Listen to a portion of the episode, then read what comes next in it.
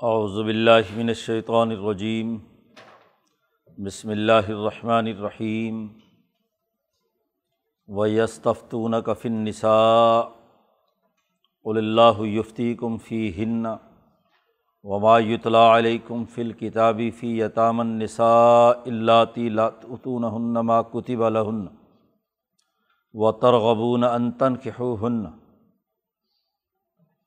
والمستضعفین من الولدان وان تقوم للیتامہ بالقسط وما تفعلوا من خیر فعن اللہ کان به علیمہ وعین امراۃ خافت من بالحا نشوزن او اعراضن فلا جناح علیہما ان یصلحا بینہما صلحہ وصلح خیر و احضرت الانفس الشح و ان تحسن و تتقو فعن اللہ کا نبیمات تعملون خبیرہ ولن تستطیع ان تعدلوا بین النسائی ولو حرستم فلا تمیلوا کل المیل فتضروها کالمعلقہ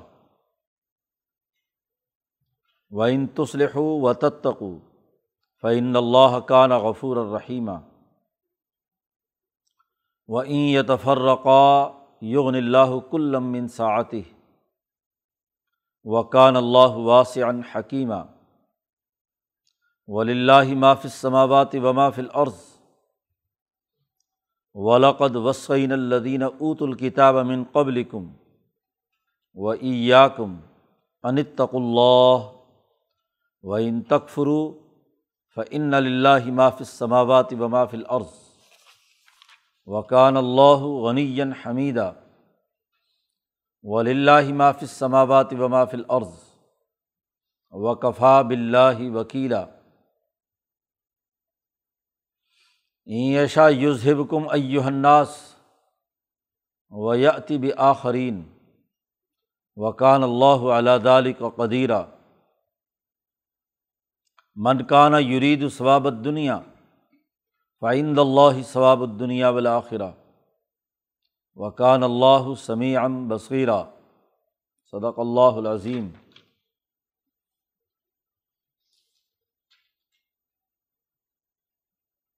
صورت النساء کے مضامین چل رہے ہیں۔ اس صورت کا آغاز عورتوں کے اور یتیموں کے حقوق کی ادائیگی سے ہوا تھا۔ اس صورت کا جو مرکزی خیال ہے، وہ تمام انسانوں کے درمیان بلا تفریق رنگ، نسل، مذہب، عدل و انصاف کے ساتھ نظام قائم کرنا ہے۔ اس لیے گزشتہ سے پیوستہ رقوع کے شروع میں کہا گیا کہ انا انزلنا علیکل کتاب بالحق ہم نے آپ پر یہ کتاب سچائی اور حق کے ساتھ نازل کی ہے۔ لیحکمہ بین الناس بما اراک اللہ، تاکہ لوگوں کے درمیان آپ عدل و انصاف سے فیصلہ کریں۔ عیسائیت کا شان نزول جیسا کہ بیان کیا گیا تھا۔ ایک مسلمان اور ایک یہودی کا معاملہ تھا، جس میں مسلمان نے چوری کی اور تہمت ایک یہودی پر لگا دی۔ مسلمان کے قبیلے کے افراد آئے اور حضور صلی اللہ علیہ وسلم کو رات کو بڑی پکی قسمیں کھا کر یقین دلایا کہ ہمارے بندے نے چوری نہیں کی، چوری یہودی نے کی۔ صبح کو جب اجتماع ہوا اور حضور کی طرف سے بھی اس مسلمان منافق کی ان قسموں کی وجہ سے بظاہر حمایت سامنے آئی تو اللہ نے یہ سخت وارننگ جاری کی۔ کہ آپ پر کتاب تو اس لیے نازل ہوئی ہے کہ آپ عدل و انصاف کے ساتھ انسانوں میں فیصلہ کریں۔ ایک آدمی نے جرم کیا ہے، خیانت کی ہے۔ گو و مسلمان سے ہی اور الزام لگاتا ہے کسی بے گناہ پر، یہودی پر۔ تو آپ کا کام تو عدل و انصاف کے مطابق فیصلہ کرنا تھا۔ یہ نہیں کہ خیانت والوں کی طرف سے آپ جھگڑا کرنے بیٹھ جائیں۔ ولا تجادل عن الدین یختانون انفسم مت جھگڑیے ان کی طرف سے جنہوں نے خیانت کی ہے۔ خواہ وہ تمہاری پارٹی کے لوگ ہی کیوں نہ ہوں، مسلمان ہی کیوں نہ ہوں۔ تو گویا کہ عدل و انصاف اس صورت کا مرکزی خیال ہے۔ اسی لیے اس صورت کا آغاز بھی اسی سے کیا گیا تھا کہ اے لوگو، ڈرو۔ یا یوحنا ستقو ربکم۔ اے تمام انسانوں کو مخاطب کر کے کہا تھا کہ اے لوگو ڈرو، اپنے رب سے جس نے تمہیں پیدا کیا، ایک ہی جان سے، تمہاری بیوی کو بھی اور تمہیں۔ عربوں کا دستور تھا کہ وہ عورتوں اور یتیموں کے حقوق ادا نہیں کرتے تھے۔ عربوں کا کیا دنیا بھر کے تمام طاقتور مردوں اور حکمران طبقوں کا ہمیشہ سے یہی رویہ رہا۔ جب یہ صورت نازل ہوئی اور اس کے مطابق عورتوں اور یتیموں کے حقوق ادا کیے جانے شروع ہوئے تو عرب کے بڑے بڑے سردار مل کر حضور کے پاس آئے کہ سنا ہے کہ آپ عورتوں اور بچوں کو، یتیموں کو بھی وراثت دلواتے ہیں۔ حضور نے فرمایا کہ ہاں اللہ کا حکم ہے۔ تو انہوں نے سب سے بڑی دلیل یہی دی کہ عورتوں اور بچے نہ تو جنگ لڑتے ہیں، نہ دشمن کے پاس سے کچھ کما کر لاتے ہیں۔ نہ خود کوئی محنت مشقت کر کے کمائی کا کام کرتے ہیں، تو مال مرد کماتے ہیں اور وہ بھی طاقتور حکمران طبقے دشمن سے چھین کر لاتے ہیں۔ تو وراثت بھی صرف مردوں کو ملنی چاہیے، عورتوں کا کیا کام ہے؟ یتیموں اور باقی بچوں کا کیا کام ہے کہ وہ اس مال میں سے حصے دار بنے؟ اس لیے یہاں بر عظیم پاک و ہند میں بھی جو راجے مہاراجے اسی اصول پر اپنے بعد صرف مردوں کو، اور مردوں میں بھی جو سب سے بڑا بیٹا طاقتور، جو باپ کے برابر مل کر کا ہے کام کرتا ہے، باقی بچے سب کے سب محروم۔ تو یہ عموماً دستور تھا ظالمانہ معاشروں کا۔ قرآن نے آ کر سب سے پہلے اسے توڑا اور کہا کہ تمام عورتوں اور بچوں کے کے حقوق ہیں جس کا وراثت کا پورا رقو نازل کیا شروع صورت میں۔ عام طور پر مرد فوت ہو جاتا تو اس کی چھوٹی بچیاں بڑی ہوتی اور اس کا کوئی وارث بنتا رشتہ داروں میں سے، تو وہ انتہائی ظلم کرتا۔ مال بھی قبضہ لیتا، لڑکی پہ بھی نکاح کے نام پر قبضہ کر لیتا، کوئی اس کے حقوق نہ ادا کرتا۔ تو پیچھے شروع صورت میں پابندی لگائی تھی کہ تم جو والی ہے بعد میں اس کا متولی بنا ہے، وہ ان یتیم بچیوں سے خود شادی نہیں کر سکتا۔ کیونکہ حقوق نہیں ادا کرتے تھے، ظلم کرتے تھے۔ دوسرے باہر، لوگوں سے شادی کراؤ اور خود اس عورت کی طرف سے گارڈین بن کر اس کی حمایت میں دوسرے فرد، اس کے خاوند کے مقابلے میں اپنی طاقت استعمال کرو۔ ظاہر ہے، جب لڑکی کی دوسری جگہ شادی ہوگی تو وہاں اگر کوئی مسئلہ ہو تو یہ گارڈین بن کر اس کی حمایت میں جائے گا یا اس کی مخالفت میں جائے گا۔ لیکن گھر میں رکھی ہوئی ہے، نہ حقوق ادا کرتا ہے، نہ اس کو کیا ہے، عزت دیتا ہے، بلکہ الٹا اس کی وراثت کا مال بھی خود ہی ہڑپ کر جاتا ہے۔ جو اس کے حصے میں مال آیا، شرعی مسئلہ ہے کہ بیوی کے حصے میں جو مال بھی آئے، ماں باپ کی طرف سے جہیز کی صورت میں یا وراثت کی شکل میں۔ مرد اس کی عورت کی اجازت کے بغیر اسے ہاتھ نہیں لگا سکتا۔ وہ اجازت دے تو ٹھیک ہے، اس کی ملکیت۔ گھر میں بھی نہیں استعمال کیا جا سکتا۔ گھر میں استعمال بھی تبھی ہے کہ جب عورت اجازت دے۔ گھر کے استعمال کے تمام تر اخراجات مرد کے ذمے ہیں، عورت کے ذمے کچھ نہیں ہے۔ نان و نفقہ، خرچہ، پانی، تمام چیزیں۔ یہاں عجیب رواج بن گیا۔ جہیز کی لانت کے نام پر اور اس پر ایسے چدراہٹ جڑاتے ہیں، نہ صرف خامند صاحب بلکہ اس کے بہن بھائی اور اس کے ماں باپ بھی۔ خامد بھی اس کی اجازت کے بغیر استعمال نہیں کر سکتا تو خامد کے ماں باپ اور بہن بھائیوں کو کوئی حق نہیں ہے۔ کسی نند کو یہ حق نہیں ہے کہ وہ اپنی بھابھی کے مال پر قبضہ کرے یا خود استعمال کرے اس کی اجازت کے بغیر۔ قرآن نے یہ دو ٹوک حکم پیچھے دیا۔ پابندی لگ گئی۔ اب کوئی والی یا متولی گارڈین اس عورت کا، یتیم بچوں کا، وہ خود شادی نہیں کر سکتا تھا۔ کافی عرصہ جب یہ حکم قرآن کا انداز اور اسلوب یہ ہے کہ ایک انتہا پر کھڑی ہوئی ہے قوم، اس کو بعض دفعہ ہٹانے کے لیے دوسری طرف سختی قانون جاری کیا گیا۔ اور جب لوگوں کو پتہ چل گیا کہ ہر عورت کا اپنا مستقل حق ہے، اس کی وراثت ہے، اس کے حقوق ہیں، تو اس کے بعد اب لوگوں نے پھر پوچھنا شروع کیا۔ کچھ تجربات بھی ایسے سامنے آئے کہ غیر کے ساتھ جب شادی کی جاتی لڑکی کی، خواہ وہ متولی بھی ہوتا، لیکن وہاں معاملات اس طریقے سے درست نہیں ہو سکتے تھے۔ جتنا زیادہ مناسب یہ کہ اپنی خاندان والے لوگ اس سے شادی کر لیں۔ کیونکہ اپنا اگر مخالفت بھی کرے گا تو کسی نہ کسی درجے میں کیا ہے، رعایت بھی رکھے گا اپنے خون کی۔ باہر جانے سے کیا ہے، کچھ نقصانات بھی سامنے آئے۔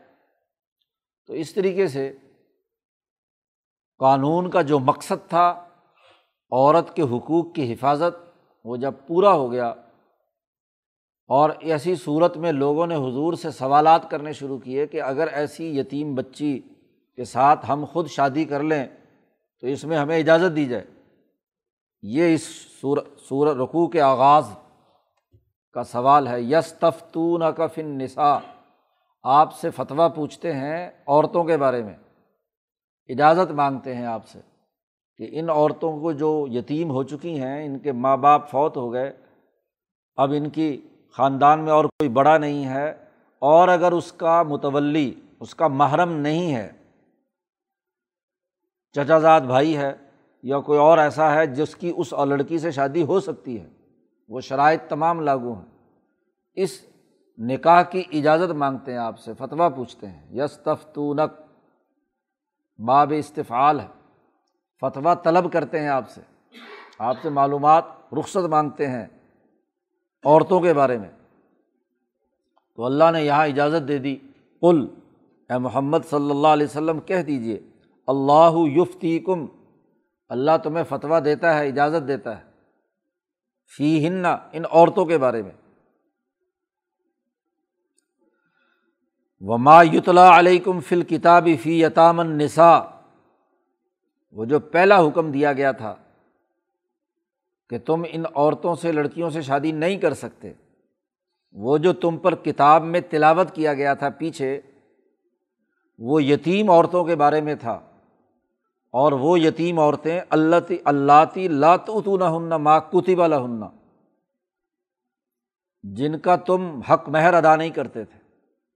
ان کے مال پر بھی قبضہ کر لیا اور چونکہ بیچاری غریب ہے، یتیم ہے، اس کا کوئی والی وارث تو ہے نہیں۔ شادی کر لی اور نکاح کر لیا اور مہر نہ ادا کیا۔ وہاں مہر کو بھی لازمی قرار دیا گیا تھا کہ ان کو دو صدقات ہننا ان کا صدقات، ان کا مہر جو مقرر کیا ہے، ہر حال میں دینا فرض ہے۔ زبانی کلامی معاف نہیں ہوتا۔ اس کے ہاتھ پر رکھنا، آزاد مرضی سے واپس کرے تو ٹھیک ہے، نہیں تو اس کی مرضی۔ تب مہر ادا ہوتا ہے۔ تو اصل میں وہ جو پیچھے حکم دیا گیا تھا، کسی گارڈین کا اپنے ماتحت یتیم بچی سے شادی نہ کرنے کا، وہ اس لیے تھا کہ لاتو تو نہ ہن مار کتی والا ہننا تم نے جو ان کے لیے مہر مقرر کیا ہے، وہ تم اسے دیتے نہیں تھے۔ و ترغبون ان تن کے ہو ہننا اور تم رغبت دکھاتے تھے کہ تم عورتوں سے شادی کرو۔ ایسی عورت جو حقوق نہ مانگ سکے، اس کا کوئی والی وارث نہ ہو، اور اس کا مہر بھی ہڑپ کر جاؤ، اس کی وراثت بھی ہڑپ کر جاؤ، تو یہ تو کیا ہے؟ مردوں کی نفسیات میں داخل تھا، اس لیے ہم نے وہاں پابندی لگائی تھی۔ لیکن اب اجازت دیتے ہیں۔ وہاں پیچھے ہم نے یہ پابندی بھی لگائی تھی۔ حالانکہ تذکرہ یہاں صرف عورتوں کا ہوا ہے۔ فتویٰ انہوں نے عورتوں کا پوچھا تھا۔ لیکن اللہ پاک نے یہاں ساتھ ہی اپنی بات یاد دلا دی کہ ہم نے وہاں جو پیچھے پابندی لگائی تھی عورتوں کے نکاح کے بارے میں بھی، اور ول مستضعفین من الولدان۔ بچوں میں سے جو کمزور بچے ہیں، چھوٹے بچے ہیں، ان میں بھی پابندی لگائی تھی کہ ان کے حقوق اور ان کے مال مت لوٹو۔ وہاں صرف عورتوں ہی کا تذکرہ نہیں تھا، بلکہ وہاں ایک منظرنامہ بیان کر کے کہا تھا کہ دیکھو، اگر بال فرض تمہارے چھوٹے چھوٹے بچے ہوں اور تم فوت ہو جاؤ۔ تو تم تم پر کیا گزرے گی تمہارے بچوں کے ساتھ اگر کوئی غلط حرکت کرے؟ تو ذرا اپنے آپ کو اس کی جگہ پر رکھ کر دیکھو۔ جو بیچارہ مر گیا، اس کے چھوٹے چھوٹے بچے رہ گئے۔ تو تم ان پر ظلم اور زیادتی کرتے ہو، ان کے مال پر قبضہ کرتے ہو۔ بھائی، یہ دلیل غلط ہے بالکل سرے سے کہ عورتیں اور بچے جنگ میں شریک نہیں ہوتے، اس لیے ان کو وراثت میں حق نہیں جانا چاہیے۔ بھائی وہ جس کی اولاد ہے وہ تو شریک ہوا تھا، وہ تو مرد تھا۔ اس نے تو محنت مشقت کی تھی، پورے سماج کے لیے، معاشرے کے لیے مل کر لڑا تھا دشمن سے۔ تبھی تو اس کے پاس مال آیا، اس نے تو محنت مشقت کر کے کمایا ہے۔ اب مال میت کا ہے، اصل وارث وہ ہے، مورث وہ ہے۔ اس کی وراثت، اس کی اولاد کو جانی چاہیے۔ تم کون؟ باہر سے آ کر اس کی یا غریبوں اور یتیموں کے بچوں پر، بچوں کے مال پر قبضہ کرنے والے۔ تمہیں کیا حق پہنچتا ہے؟ اگر یہ کہا جائے کہ جی صرف مردوں ہی کے لیے ہے، تو پھر تو کیا ہے؟ پوری سوسائٹی کے اندر صرف چند طاقتور لوگ ہوں، ان کے قبضے میں مال چلا جائے بس۔ تو یہ کوئی قانون اور ضابطہ نہیں ہے۔ یہ ہم نے پیچھے حکم اس لیے دیا تھا۔ اور ہم نے یہ بھی حکم دیا تھا کہ وہ ان تقوم لل یتامہ بالقست کہ عدل و انصاف کے ساتھ یتیموں کے حقوق ادا کرو۔ بنیادی روح جو ہے وہ عدل ہے۔ اب معاشروں میں ہوتا کیا ہے کہ جو بیچارہ کمزور بچہ ہے، کمزور عورت اور غیر مسلم ہے، آپ کے معاشرے میں رہ رہا ہے۔ جیسے وہ یہودی کا پیچھے تذکرہ آیا، ریاست مدینہ، حضور اس کے سربراہ ہیں اور وہاں ایک یہودی پر الزام لگایا جا رہا ہے، جھوٹا۔ تو یہ انسانیت دشمنی ہے۔ ریاست کا کام تو انصاف فراہم کرنا ہے۔ جو بھی سوسائٹی کے کمزور لوگ ہیں۔ تو یہ حکم ہم نے اس لیے دیا تھا۔ اگر اس میں تم حق ادا کرو، مہر ادا کرو، اس کی وراثت پر قبضہ نہ کرو، تو ٹھیک ہے، تم خود شادی کر سکتے ہو۔ لیکن حقوق ادا کرنا لازمی اور ضروری ہے۔ مرد کی طرف سے عورت پر ظلم اور زیادتی کی اجازت نہیں ہے۔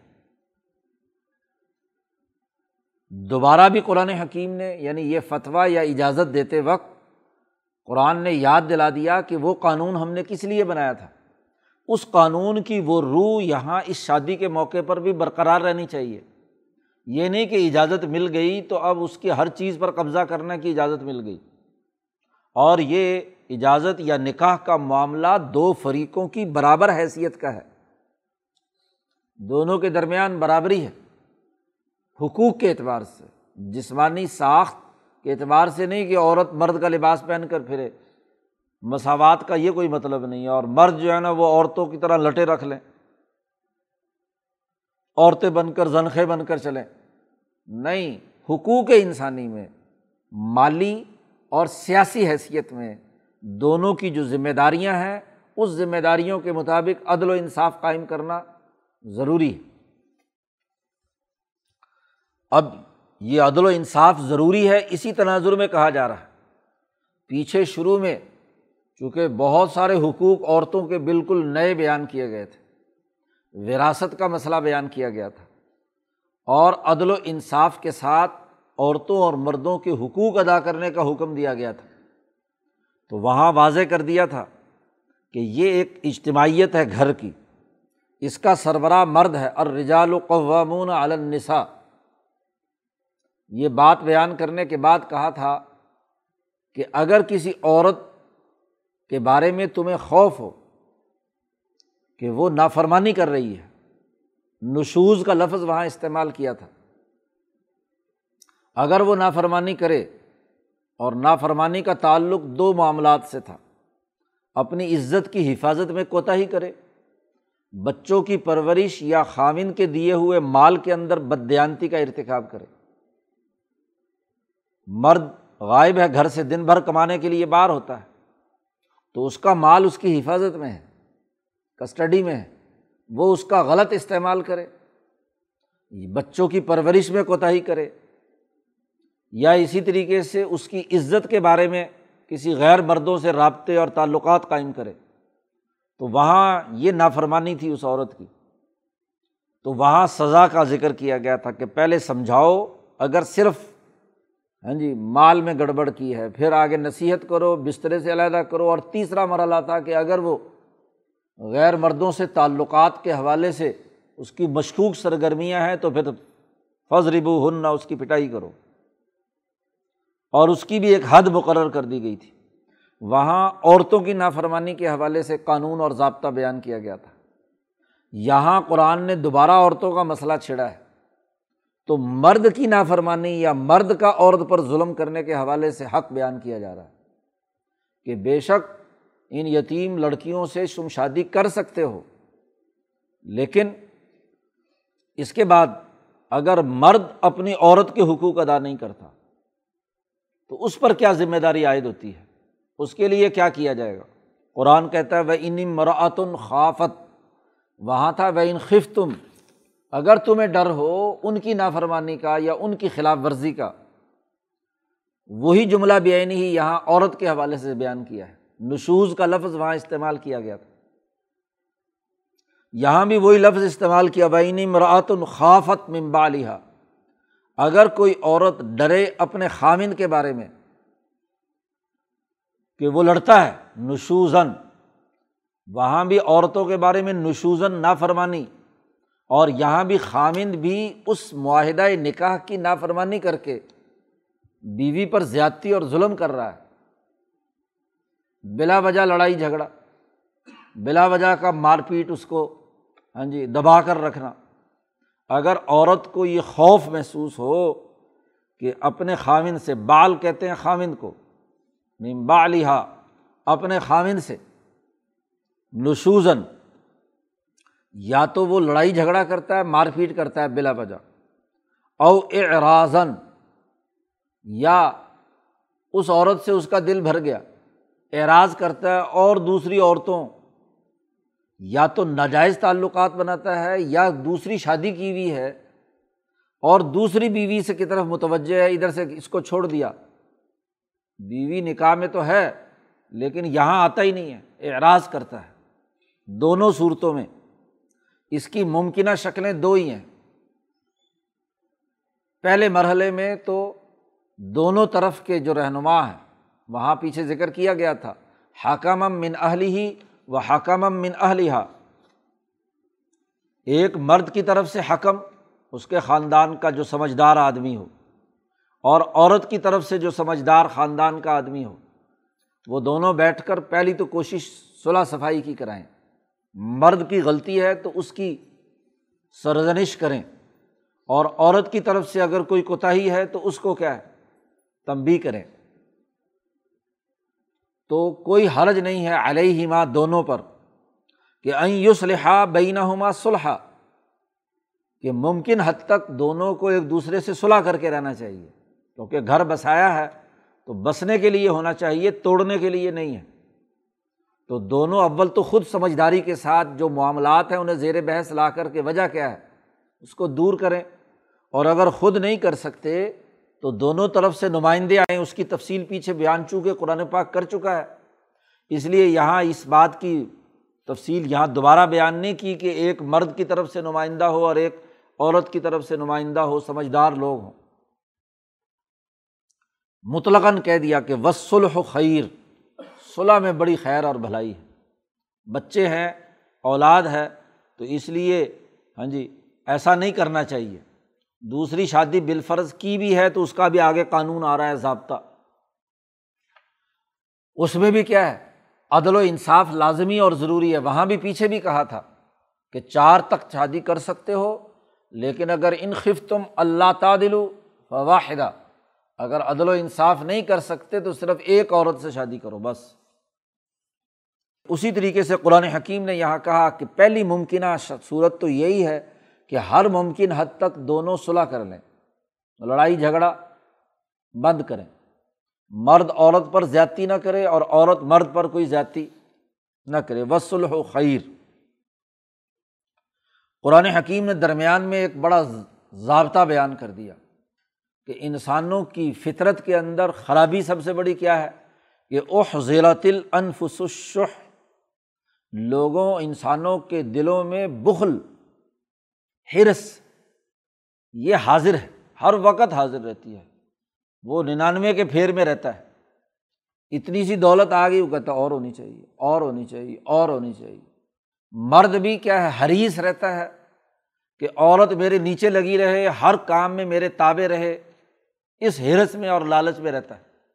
اور عورت، جو واقعتاً عورت ہو بیچاری کمزور تو عورتیں ہی نہیں ہوتی۔ ہاں جی جیسے کمزور مرد بھی کچھ نہیں ہوتا۔ تو عورت بھی کیا ہے، اس کو اپنا حرص ہوتا ہے کہ کسی طریقے سے دوسرے فریق کو دبا کر اس کو اپنے نیچے رکھنے کی کوشش کرو۔ تو قرآن نے کہا کہ انسانی دلوں میں حرص اور شہ یہ حاضر کر دیا گیا ہے۔ اح زیرت ہر وقت حاضر رہتا ہے۔ ہر موقع پہ حرص اور لالچ اس کے اندر سے ہر اجتماعی معاملے میں، کیونکہ اس کی بہیمیت کے ساتھ جڑا ہوا ہے یہ اجتماعی عمل۔ تو خریدار فروخت کنندہ سے، مرد بیوی سے، خاندان اور برادری میں ایک دوسرے کے ساتھ تعلقات میں ہر جگہ ہرس آگے ہوتی ہے۔ یہ حاضر کر دی گئی ہے۔ اس لیے اس کو کنٹرول کرو۔ وہ ان تحسنو و تتقو اگر تم نیکی کرو گے یعنی اپنے ہرس کے باوجود اپنے نفس کو کنٹرول کرو گے۔ اپنی عقل اور قلب سے نفس کی خواہشات اور حرص کے اوپر کٹ لگاؤ گے تقوا اختیار کرو گے۔ تو فن اللہ کانا بیماتا ملون خبیرہ اللہ تعالیٰ تمہارے تمام معاملات کو دیکھ رہا ہے، باخبر ہے کہ تم نے نفسانی حرص سے یہ کام کیا ہے۔ یا تم نے عقل و شعور اور قلب کی جرت سے اللہ کے لیے کام کیا ہے۔ اپنے نفس کی خواہشات پر پابندی لگائی ہے تقوا اختیار کیا ہے۔ تو ہر وقت دل میں ہرس تو رہتی ہے۔ تو نفس کا بنیادی کام ہے ہرس پیدا کرنا۔ قلب کا بنیادی کام ہے کہ نفس کی پیدا کی ہوئی خواہشات اور ہرس ہے، اس میں سے دیکھے کہ کون سی جائز ہے اور کس حد تک جائز ہے۔ عقل اس کا تجزیہ کرتی ہے، قلب اس پر عمل درآمد کا ارادہ کرتا ہے۔ اس لیے جن، جس انسان کی قوت ارادی مضبوط ہوتی ہے، وہ اپنے ہرس کو کنٹرول کرتا ہے۔ اور دوسرے کی ہرس کو بھی سمجھ کر اس کو بھی ایک حد تک رکھتا ہے۔ اس لیے انسان میں اللہ نے جو سب سے بڑی طاقتور چیز رکھی ہے، اس کی قوت ارادی ہے، اس کی ہمت۔ اس لیے انسان وہ ہے جو اعلیٰ ہمت کا ہو۔ جس کے اندر قوت ارادی مضبوط ہو، وہ اپنی خواہشات کے اوپر کٹ لگانے کی ہمت رکھتا ہو۔ اس لیے حضور صلی اللہ علیہ وسلم نے فرمایا، بہادر وہ نہیں ہے جو اپنے کسی اپنے جیسے کسی انسان کو بچھاڑ دے۔ بہادر وہ ہے جو اپنے نفس کو بچھاڑے، اپنے نفس کی خواہشات کو کنٹرول کرے۔ کیونکہ باہر کے دشمن سے لڑنا تو کسی غیرت اور کسی ضد بازی میں بھی ہوتا ہے۔ لیکن یہ جو اپنا ہی دشمن نفس اپنے اندر چھپا ہوا ہے، اس کے مقابلے میں اپنی قوت ارادی کو استعمال کرنا یہ اصل مردوں کا کام ہے۔ اپنی کشمکش میں جو عدل ہے، اس کو برقرار رکھنا تقوا کو برقرار رکھنا، احسان کو برقرار رکھنا، یہ اصل میں کیا ہے؟ بہادری اور دلیری ہے۔ جو نفس کے ہاتھوں شکست کھا گیا، وہ کیسا بہادر؟ وہ تو بزدل، کمزور ہے۔ اس لیے امام شاہ ولی اللہ نے لکھا کہ جن کا دل کمزور یا عقل ناقص، ان پر نفس حکمرانی کرتا ہے۔ حالانکہ انسان کی ساخت یہ بنائی گئی ہے کہ نفس تو اس کا اہل کار ہے۔ مر زبان شاہ صاحب نے اس کے لیے کہا چوکی دار ہے۔ مثلاً جسم کو بھوک لگی ہے تو وہ روٹی کا مطالبہ کرتا ہے۔ کہیں جسم کمزور نہ پڑ جائے اور جسم کے اعضاء وہ کام کریں جس کا دل نے ارادہ کیا ہے۔ اور دل بادشاہ ہے۔ جسمانی ریاست کا ولقلب ہوا سید دل جو ہے وہ سردار ہے، وہ حکمران ہے۔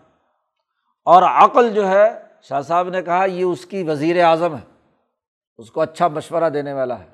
مشیر ہے، تحلیل و تجزیہ کرتی ہے کہ یہ نفس جن چیزوں کا مطالبہ کر رہا ہے، ان میں سے کون سی صحیح اور کون سی تحلیل و تجزیہ یا اس کے کرنے کے نتائج کیا نکلیں گے۔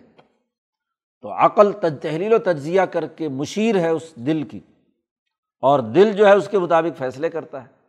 تو شاہ صاحب نے کہا جس کا دل کمزور ہو، عقل بھی نفس کے تابع ہو جائے، کمزور ہو کر کہ جو نفس خواہش کرے وہی عقل بھی مشورے دینے لگے۔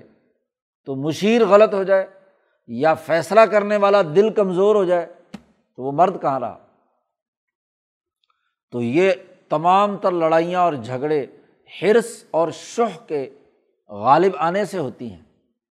اس لیے وہ ان تو تم صفت احسان کے ساتھ نیکی کرو اور و اور اللہ سے ڈرو، تو فعین اللہ کا نہ بیماتا عمل خبیرہ یہ معاہدہ ایک دوسرے کے حقوق کے ادا کرنے پر ہوا، نکاح کا تذکرہ چل چکا ہے، تو اسی تناظر میں مزید قوانین اور ضابطے بیان کیے جا رہے ہیں۔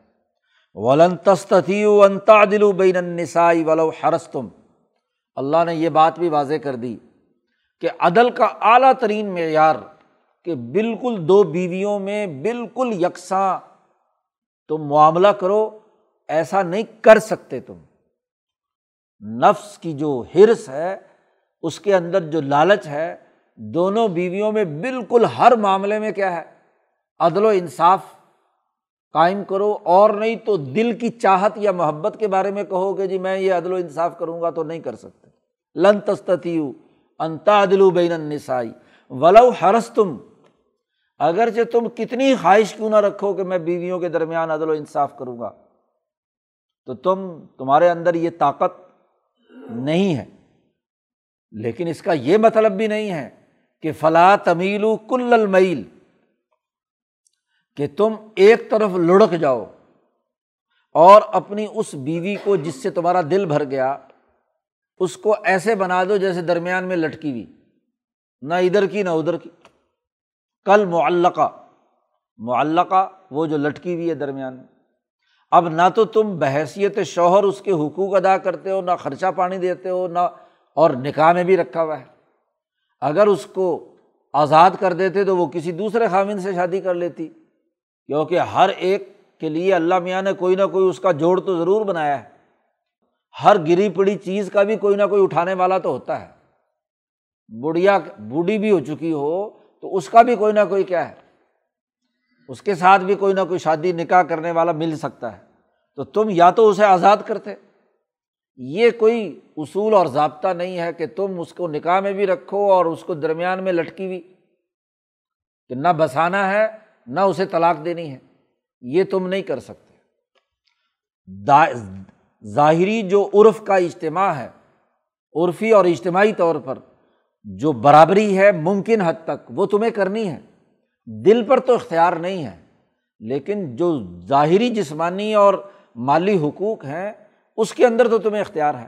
اسے قائم کرنا یہی امتحان ہے۔ حضور اقدس صلی اللہ علیہ وسلم نے بھی فرمایا، تمام ازواج متحرات کو بلا کر کہ تمہارے ظاہری اور اجتماعی حقوق میں ادا کرتا ہوں۔ لیکن مجھے اپنے دل پر اختیار نہیں ہے۔ میں عائشہ سے محبت کرتا ہوں۔ سیدھی سی بات ہے، کھل کر حضور نے بتلا دیا کہ مجھے جتنی محبوب تمام بیویوں میں سے عائشہ ہے، تم میں سے کوئی بھی نہیں۔ حالانکہ دو عورتوں کے گروپ تھے، حضور کے ازواج متحرات کے، ایک کی لیڈر حضرت عائشہ تھی اور دوسری کی سربراہ ام سلمہ تھی۔ ام سلمہ بھی بہت مدبرہ خاتون، عقلمند، سمجھدار عورت تھی۔ قریش میں سب سے اعلیٰ صلاحیتوں کی مالک تھی۔ تو ان کی نوک جھوک ہوتی رہتی تھی۔ لیکن حضور نے صاف کہہ دیا کہ میرے دل میں جو محبت ہے وہ تو اس کی ہے۔ باقی تمہارے جو ظاہری حقوق ہے وہ میں ادا کرتا رہوں گا۔ اور تمام مرض الموت میں بھی تمام ازواج کو بلا کر کہا کہ دیکھو، مجھے اجازت چاہیے۔ عدل کے اعتبار سے تو مجھے ہر رات الگ الگ بیوی کے پاس گزارنی چاہیے۔ میں مریض ہوں، چل پھر نہیں سکتا۔ جی۔ مسجد میں بھی آنا جانا مشکل ہے۔ تو مجھے اجازت دو تم کہ میں عائشہ کے گھر میں اپنا مرض کا وقت گزاروں۔ تو سب نے اجازت دی خوشی سے۔ اجازت لی حضور نے۔ یہ تو کر سکتے ہیں نا، ظاہری طور پر ان کی دل جوئی اور ان سے اجازت اور قانون اور ضابطے کے اعتبار سے۔ جی۔ تو بات یہ ہے کہ دل پر تو کنٹرول نہیں ہے۔ جی۔ لیکن جو ارادہ ہے جد وجہد اور کوشش ہے، وہ تو اجتماعی طور پر حقوق کی ادائیگی کی بنیاد پر ہے۔ ایسا نہیں کرنا کہ وہ اس کو لٹکی بھی بنا دیا جائے۔ وہ ان تسلح اگر تم اپنی اصلاح کرو اور معاملے کو بھی صلاح صفائی سے پورا کر لو۔ و تتقو اور اللہ سے ڈرو۔ تو فعین اللہ کا غفور اور رحیمہ بے شک اللہ پاک اب سے پہلے تم کسی مرد نے عورت پر زیادتی کی ہے، یا عورت نے کیا ہے، مرد پر زیادتی کی ہے۔ اب صلاح ہو گئی، تو اس سے پہلے جو کچھ ہو چکا ہے صلاح اگر ہو گئی ہے، تو اللہ تعالیٰ معاف کرنے والا ہے، رحم کرنے والا ہے، کیونکہ صلاح تبھی ہوگی کہ جب ہر فریق اپنی کی ہوئی زیادتی کو دور کرنے کا عزم اور ارادہ کرتا ہے، اس کے بغیر تو صلاح نہیں ہوگی۔ اب قرآن نے یہ جملہ دو دفعہ دہرایا۔ پہلے بھی کہ جب عورت خامند سے لڑنے، جھگڑنے یا اس کے اعراض کرنے کا ڈر محسوس کرے تو وہاں کہا صلاح کرو۔ وہاں بھی یہ جملہ دہرایا وہ ان تحسنو و تتقو اور یہاں دوبارہ پھر کہ عورت کو کل معلقہ مت چھوڑو، درمیان میں لٹکتی بھی صلاح کرو اور صلاح بھی کرو اور اللہ سے ڈرو بھی۔ جو غلطی اور کوتاہی ہو چکی ہے، اس کو اللہ تعالیٰ معاف کرنے والا ہے۔ پہلی ممکنہ شکل کہ عورت کو شکایت ہو کہ مرد اس کا حق ادا نہیں کرتا اور اس کے ساتھ اچھا معاملہ نہیں کرتا، لڑتا، جھگڑتا ہے، تو پھر دونوں طرف کے لوگ آئیں اور وہ آپس میں صلاح کرائیں۔ تو پہلی ترجیح تو صلاح ہے۔ لیکن بالفرض دونوں کی بات سن کر معاملہ اس نوبت تک پہنچ چکا کہ اب صلاح کی گنجائش نہیں رہی۔ مرد اپنی حرکتوں سے باز آنے کے لیے تیار نہیں ہے اور دونوں طرف کے جو صلاح کرانے والے تھے وہ بھی ہاتھ اٹھا گئے۔ تو وہیں یہ تفرقہ اب آخری بات ان کی دونوں کی یہ ہے کہ یا تو از خود اور یا وہ جو ان کی طرف سے صلاح کرانے والے آئے ہیں، سالسی دونوں یہ فیصلہ کریں کہ این یہ تفرقہ کہ یہ نکاح توڑ دیا جائے۔ ان کے درمیان ہاں جی جدائی ہونی چاہیے۔ تو اگر دونوں جدا ہو جائیں، تو یغن اللہ کل من ساتھ ہی تو اللہ تعالیٰ ہر ایک کو بے پرواہ کر دے گا اپنی وسعت سے۔ اس کے لیے اور بہت سے مرد، اور اس مرد کے لیے اور بہت ساری عورتیں جھگڑنا نہیں ہے۔ ایک دوسرے کے حقوق پامال نہیں کرنا۔ اگر ایک مرد کا ایک عورت سے جی بھر گیا ہے اور وہ اس کو چھوڑنا چاہتا ہے اور اگر رکھنا چاہتا ہے تو ظلم کے ساتھ رکھنا چاہتا ہے، تو اب یہ نہیں ہے کہ وہ نکاح ہر حال میں برقرار رکھنا ہے۔ تو اس کو توڑ دو۔ جی آخری حد یہ ہے کہ اس کے ختم کر دیا جائے۔ اسی سے شاہ صاحب نے کہا کہ اگر فرض کیا، عورت کی طرف سے کوئی بھی اس کے خاندان میں معاملے کو نمٹانے والا نہیں ہے۔ تو عورت کو یہ حق ہے کہ وہ عدالت میں پہنچے۔ قاضی جو ہے، جس کا کوئی ولی نہیں، جس کا کوئی حمایتی نہیں، اس کی ولایت قاضی کو، جج کو یا حکومت کو حاصل ہے۔ اس لیے حضور نے فرمایا کہ میں ولی ہوں ان لوگوں کا جس کا کوئی ولی نہیں ہے۔ تو بحیثیت حکمران اور پھر بحیثیت امت کے نبی خود حضور صلی اللہ علیہ وسلم ہر ایک کے حمایتی ہیں جو عدل و انصاف کے لیے ان کے پاس آئے۔ تو وہ عورت اگر وہاں پہنچ جائے اور قاضی، پہلے تو کوشش یہی کرے کہ ان کے درمیان صلاح ہو جائے، لیکن اگر وہ تنسیخ نکاح کا حکم جاری کر دے، یہ تفرقہ، تو ٹھیک ہے یون اللہ کلم منسات ہی اللہ تعالیٰ بے پرواہ کر دے گا۔ ہاں جی ہر ایک کو من ساتھ ہی اپنی وسعت سے، بڑا کھلا میدان ہے۔ ہاں جی اس کے لیے اور بہت ساری عورتیں اور اس کے لیے اور بہت سارے مرد۔ وقان اللہ واسعن حکیمہ اللہ تعالیٰ بہت ہی وسعت والا ہے اور بہت ہی حکمت والا ہے۔ ہاں جی رزق کی فراوانی، دوسری جگہ شادی کر لیں، وہاں رزق فراوانی مل جائے، آسانی اور سہولت ہو جائے۔ ہاں جی اس کو دوسری بیوی کو مل جائے تو اس کے ساتھ اس کی سہولت ہو جائے۔ تو اللہ تعالیٰ وسیع اور حکیم ہے۔ کیوں؟ اس کی ایک وجہ بیان کی۔ اس لیے کہ ولی اللہ ہی معاف سماواتی و معاف العرض کہ کائنات کی وہ تمام چیزیں جو آسمانوں میں ہیں اور جو زمینوں میں وہ اللہ کی ہیں۔ جب اللہ کے لیے ہیں اور اللہ کے لیے ہی یہ دونوں جدا ہوئے ہیں، تو اللہ تعالیٰ ان کے لیے اپنی کائنات میں سے بہت ساری چیزیں ہاں جی ان کو بڑی وسعت کے ساتھ دونوں کے لیے بندوبست کرتا ہے۔ ولاقد وسعین اللہ دینہ اوت الکتاب امن قبل کم یہ جو حکم ہم نے عدل و انصاف کا، عورتوں کے حقوق کی ادائیگی کا، یتیموں کے ساتھ عدل و انصاف کے قائم کرنے کا، یہ حکم ہم نے آپ تم سے پہلی جو لوگ ہیں اہل کتاب، تورات اور انجیل والے، ان کو بھی ہم نے یہ حکم دیا تھا۔ تم سے پہلے لوگوں کو بھی یہ حکم دیا ہے اور وہ یا کم اور تمہیں بھی یہ حکم دیا جاتا ہے۔ کیا انتق اللہ اللہ سے ڈرو، اللہ نے جو احکامات دیے ہیں ان کی پابندی کرو۔ وہ ان تکفرو اور اگر تم اللہ کے ان احکامات کا انکار کرو گے۔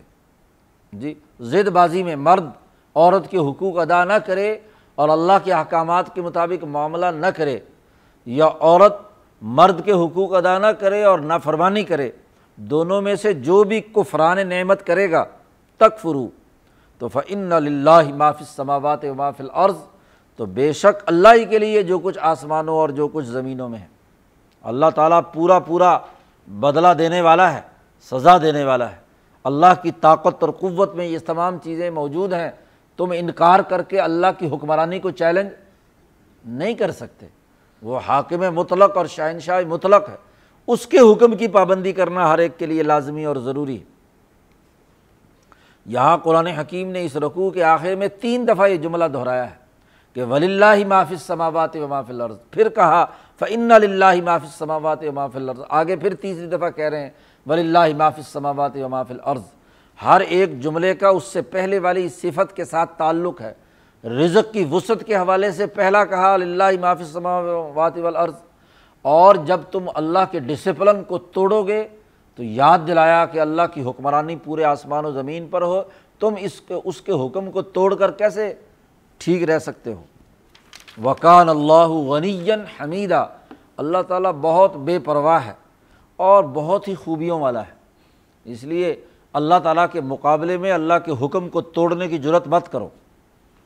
پھر فرمایا ولی اللہ مافِ سماواتی و مافل عرض اللہ ہی کے لیے جو کچھ آسمانوں اور زمینوں میں کیونکہ یہ بڑا تلخ قانون تھا عربوں کے لیے، خاص طور پر ان دلیر اور بہادر قوموں کے لیے۔ ہاں جی جو لڑائی بھڑائی والی ہر وقت دشمن سے برسر پیکار رہتی ہیں، ان کے لیے بڑا ہی حکم تھا کہ وہ عورتوں جن کی ان کے نزدیک کوئی حیثیت نہیں ہوتی تھی، اور وہ چھوٹے چھوٹے یتیم بچے جن کو وہ اپنی دشمنی اور لڑائی کی بھیڑ چڑھا دیتے تھے ہاں جی ان کی کوئی حیثیت نہیں ہوتی تھی تو ان کے لیے بہت مشکل۔ دلیر قوموں اور جنگجو قوموں کے لیے کیا ہے؟ کوئی حیثیت نہیں تھی عورتوں کی۔ اب وہاں یہ حکم دینا کہ انتقوم التامہ بالقسط، کہ ان کے ساتھ عدل و انصاف سے کام لو۔ یہ بڑے ہی کیا ہے، اپنے اوپر جبر کرنے والی بات ہے۔ ایسی دلیر اور بہادر اور غیرت مند قوموں کے لیے۔ تو اس لیے بار بار یاد دہانی کرائی کہ دیکھو حکومت تمہاری نہیں ہے۔ حکومت تو للہ ہی محافظ سماواتی و محفل عرض آسمانوں زمینوں کا اصل حاکم وہ ہے۔ تم تو دنیا میں چھوٹی سی کیا ہے؟ تمہاری ہاں جی راجشاہی ہے، تمہاری ذر دنیا میں تھوڑی سی حکومت ہے، تھوڑی سی جاگیرداری ہے، اس کے اوپر اترا کر تم اللہ کے حکم کو توڑنے کی تمہیں اجازت نہیں۔ ہے و کفا بلّہ وکیلا اور اللہ بہت کافی ہے، پورے سسٹم کا کارساز ہے، اس کا پورا کنٹرول کرنے کی، اس کے اندر طاقت اور قوت۔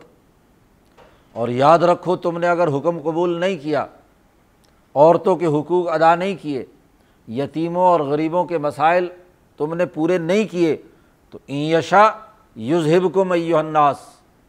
اے لوگو، اللہ چاہے تو تمہیں الٹا دے، مار دے، ختم کر دے یوزہب حکم دفاع کر دے یہاں سے۔ دور کر دے، لے جائے تمہیں۔ ایک اللہ کی طرف سے جھٹکا آئے اور تم تمام کو اٹھا کر باہر پھینک دیا جائے۔ اور وہ یتی بھی آخرین اور دوسرے انسانوں کو لا کر اس زمین پر بسا دے، اس کے لیے کیا؟ ہاں جی کمی ہے۔ تو وہ اگر چاہے تو تمہیں یہاں سے اٹھا کر باہر پھینک دے دوسری لوگوں کو لے آئے۔ وقان اللہ علیہ علی کا قدیرہ اور اللہ تعالیٰ کو ہر چیز پر مکمل قدرت اس کی گرفت میں ہے۔ تمہیں لے جا کر دوسری جگہ پر۔ وہاں صورت الفتح کے آخر میں بھی اللہ نے کہا بھائی ان تطول یس تبدیل قومن غیر کم اگر تم نافرمانی کرو گے روح گردانی کرو گے، تو تمہاری جگہ پر دوسری قوم لے آئے گا اللہ میاں۔ تو یہاں بھی وارننگ دی کہ وہاں جنگ اور لڑائی کا معاملہ تھا کہ دشمن سے لڑائی میں تم پیچھے رہو گے، مقابلہ نہیں کرو گے تاغوت کے خاتمے کا۔ تو تطول روح گردانی کرو گے تو یس تبدیل قومن غیر کم اور یہاں عورتوں اور بچوں کے حقوق کے حوالے سے بھی کہا کہ اگر تم نے ہاں جی نافرمانی کی تو اللہ چاہے تو تم اے لوگوں تمہیں اٹھا کر کیا ہے؟ ختم کر دے۔ اور تمہاری جگہ نئی لوگوں کو لے آئے۔ وکان اللہ علیہ دلی کا قدیرہ اللہ تعالیٰ کو ہر چیز پر مکمل قدرت حاصل ہے۔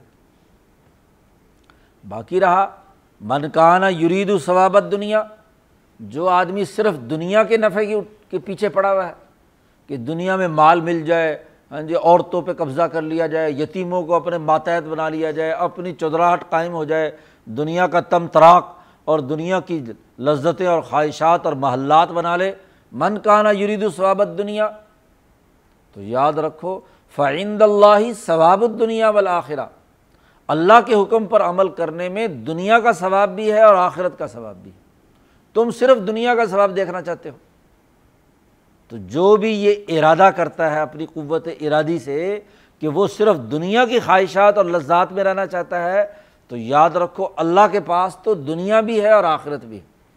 یہ نہیں ہے کہ صرف آخرت ہو اور یہ بھی نہیں ہے کہ صرف دنیا ہو، کیونکہ انسان کی زندگی کے تمام مراحل اس دنیا سے بھی تعلق رکھتے ہیں اور موت کے بعد آخرت سے بھی تعلق رکھتے ہیں۔ تو دونوں دائروں کے اندر اللہ کے پاس ثواب ہے اور اچھا اجر ہے۔ وکان اللہ سمیعم بصیرہ اللہ تعالیٰ خوب اچھی طرح سن رہا ہے کہ میرے اس حکم کے جواب میں تم کیا کہتے ہو؟ اور خوب اچھی طریقے سے دیکھ رہا ہے، بصیر ہاں جی تم پر اس کی نظر ہے کہ تم اس حکم پر عمل درآمد کے سلسلے میں تمہارے رویے کیا ہیں۔ تو سمیع بھی ہے اور بصیر بھی ہے۔ اس لیے عدل و انصاف کے دامن کو ہاتھ سے مت جانے دو۔ جی قرآن حکیم نے اس رقوع میں عورتوں سے خاص طور پر جو اس کے متولی یا وارث ہوتے تھے، ان کو عورتوں سے نکاح کی اجازت دی، لیکن شرائط کے ساتھ کہ اس کے حقوق ادا کرنے ہیں۔ ہاں جی اس کو کل معلقہ نہیں چھوڑنا۔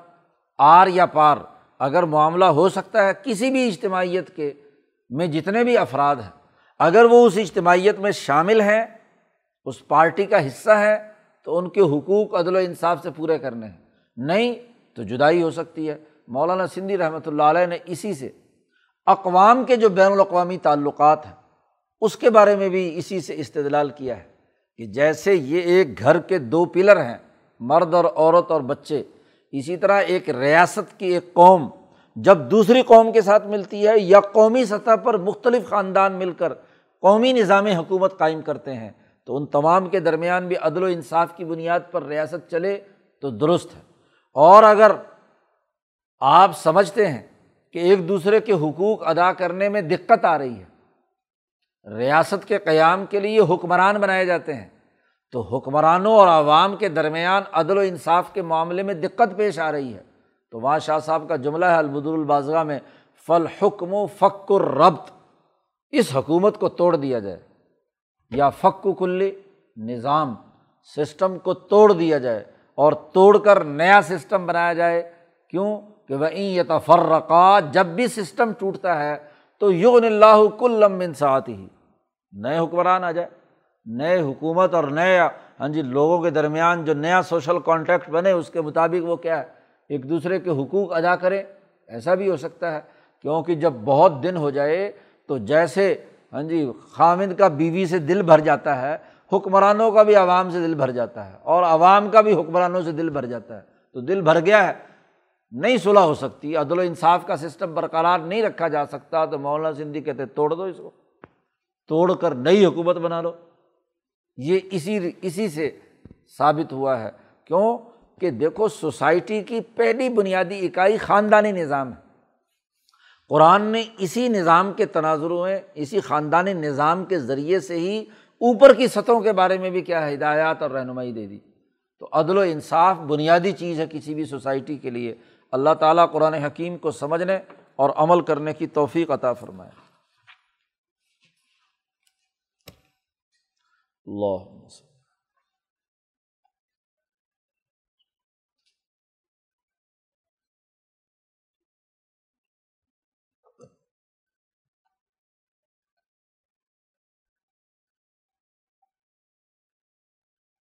اجمان